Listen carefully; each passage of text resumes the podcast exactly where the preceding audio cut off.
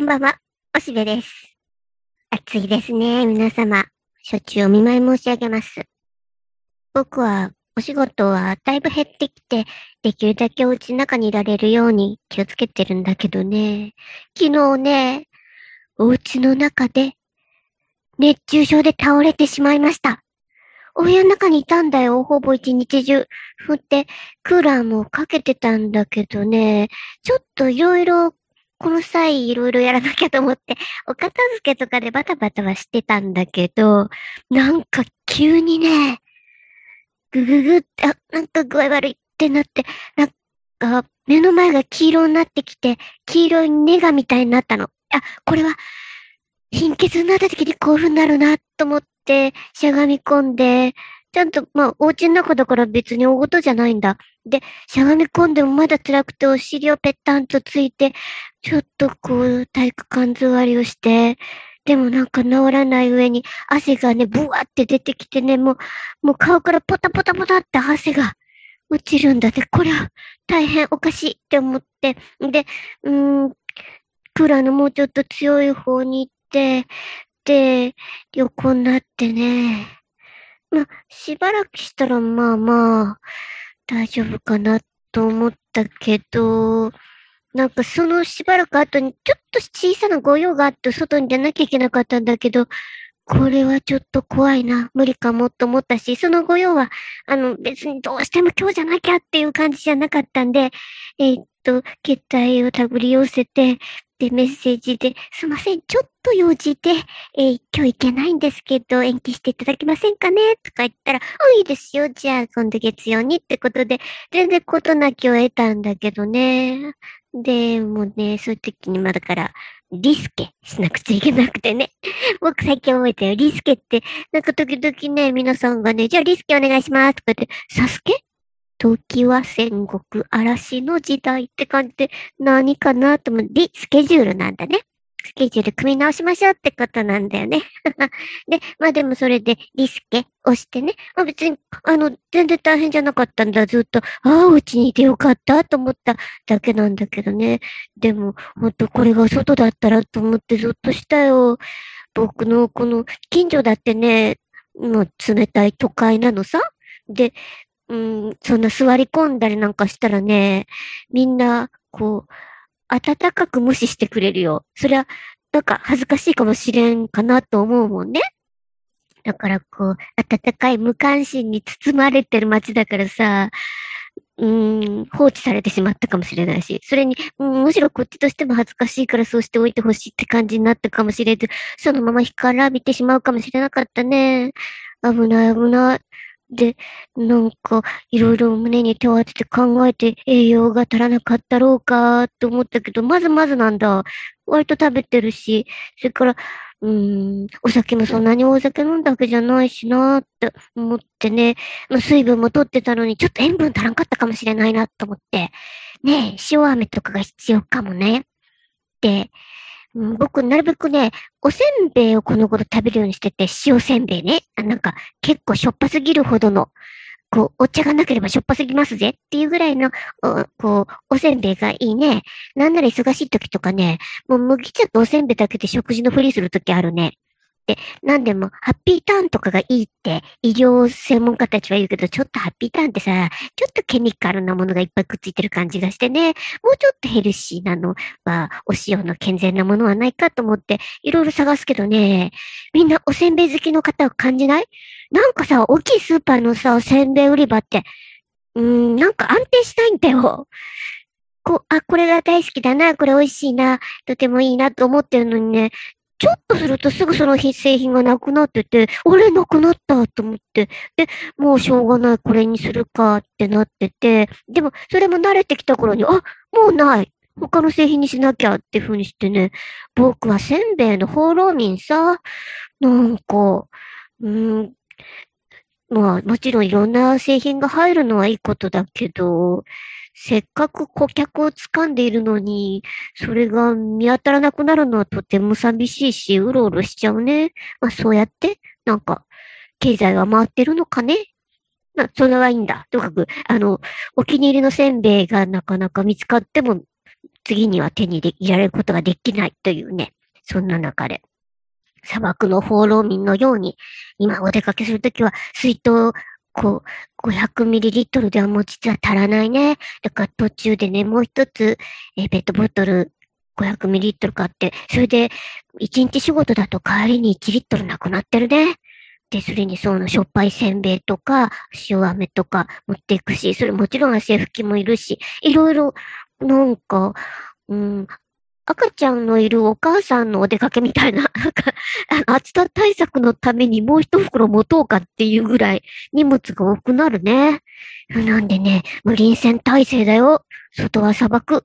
なんかのたれ死にしないようにするにはとても大変だ。過酷な世界で本当にね。まあ、洗濯物がバリバリ乾くからし放題っていうとこぐらいかな、利点はね。なんて気をつけなきゃって思ってるの。で、まあ、こんなね、ドタバタ喜劇を話していってしまったけど、本当は今日ね、僕しばらく前から、この話次にとことんすっぴんでしようと思っている話があるけど、実は裏が取れてないから、僕もともと陰謀論とか言ってるけど、まあまあいろいろ調べて喋ってるんだけどさ、この話は後追いがなかなかできなくてね、本当に陰謀っていうか嘘かもしんないので、嘘話として聞いてほしいけど、アメリカの NASA が解体するっていう話は、これ本当なの？嘘なの？ねえ。で、まあもちろん、あの、月に行ったことは大嘘でしたという発表をして、全然月とか行ってませんと。なんか、あの、結局人間は宇宙なんか出てませんとか言って、とか案外、日本のあの、はやぶさとかヒュンヒュンと飛んできてちっちゃいなんか砂粒持って帰りましたっていうのだけが真実なのかもしれない。なんか、アメリカがやってたことはなんか、それに、ソ連とかも嘘っぽい。まあ、宇宙ステーションぐらいなとこまでは本当かもしれないんだけど、それより向こうの月とかは本当は言ってなくて、で、まあ、あの、映像はね、嘘でしょっていうのはもう初めから分かってたけど、僕はなんとなく映像は絶対嘘さだけど、まあ、それは中継ができなかっただけで、一応まあもうちょっとはたのかも、ぐらいには思ってたけど、やっぱそれもだんだんおかしいな、行けたはずないよな、と思い始めていて、まあ月には行ってない説までは僕もまあまあ思ってたけど、その、本当は全部嘘とかいうのがね、今手回ってるね。でね、僕は本当はどっちでもいいさ。もう月に行けただの行けないだのどっちでもいいんだけど、本当は人類としてね、あの、宇宙っていうのはやっぱりこう、開けていてほしいっていうか、フロンティアっていうか、その、なんか大海原であってほしいんだよね。そうしないと閉塞感になるから。つまり、もう絶対この、こう、大地から抜け出ることができないんだっていうのはさ、やっぱりものすごく閉じ込められた感じがするじゃないか。実際は行かなくても。だから僕なんかもこんなね、ただでさえデブ症なのに、行かないさ。だけど、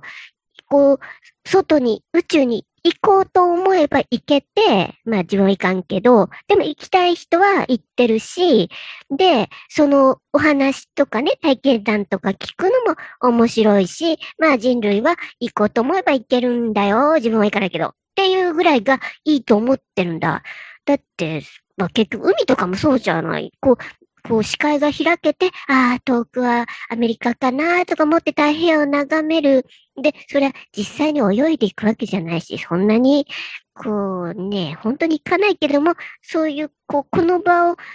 こう出ていこうと思えばいけるのだ、という回路が開いてないと、閉じ込められた感がしちゃうんだよね。だからそれが人類全体が、ああ、宇宙は全部嘘でしたよ。NASA とか大嘘でしたっていうふうに言われると、えー、っと、もうじゃあもうやっぱもう全然こっから出られないわけ火星に行くとか言ってた話はどうなったの？と思っちゃうよね。だからその閉塞感の方が怖いかな。これは暴動になるで、そりゃ。閉じ込められると分かったら中で喧嘩するからね。外部はあってほしいもんだ。という、そういう理念的には外があってほしいなという程度だけど、まあでもどうやらその NASA は嘘っていう説が結構なんか僕みたいに偏ったツイッターにはよく流れてくるんでね、そうかもしんないなぁとも思ってる。で、それに僕はね、うん、そもそもそれは月に対する疑いは、村上春樹の1984を読んだときに、あの話で突然月が2つになるところ、あれが、急に月が二つになるんだけど、人々は何事もなかったようにその状況を受け入れる。で、主人公だけが、いつから二つだったろうか。僕は一つだと思っていたのに。っていうあたりが、本当にその、ジョジョーエルの方の1984とも近いような、なんかある種の思い込みで物語が作られていて、その中にいたはずだったのに、ガラッと様相が変わっても、そのことをみんなが受け入れてるので、あれ？これで騒ぐのはおかしいのかなみたいになっちゃうっていうような同調圧力っていうのかな。そういうのの象徴的なものとして月が二つになるっていうのを村上春樹がやってて、まあ、随分大胆なこと書くなとは思ってたけど、うん、確かに、もうもともと月がずっとこっち側にこっちの顔を向けてんのはどうかなって思ってて、うーん、ひょっとしたら、あれなんでしょ？あの、月とか本当はないかもしれない説もあったりなんかして。まあでも立体的に見える時もあるしね。などと、なんかね、その、うん、疑いの幅がちょっと広がっちゃったよ。だから、宇宙のこととか、空のこと、星々、月や太陽のことがね、なんか、何も信じることができない感じになってきていてね。うん。こう、面白いことになってます。でも本当にこれはよくわかんない。ただ、NASA が、まあもともと経済的にとかね、あの、ね、えっ、ー、と、もうスペースシャトルはしないんでしょ？そういうどんどん撤退してんのは確かみたいだね。なんでね、まあどっちでもいいけど、うん、まあ情報操作の呆れるばかりの状況を証言しているのかもしれず、それにさっき言ったその一歩も外に出れんちゅうのを決めてもろうちゃ困るがね、っていうところかな。といったことで、いろいろおしべはあれやこれや考えながら、時々こうやって熱中症になってバタンってなってます。気をつけなきゃね。ということで、えー、水分と塩を手に入れて、えー、上手に生きていこうと思っているところでした。というわけで、えー、おしべでございました。また再来週ね。バイバーイ。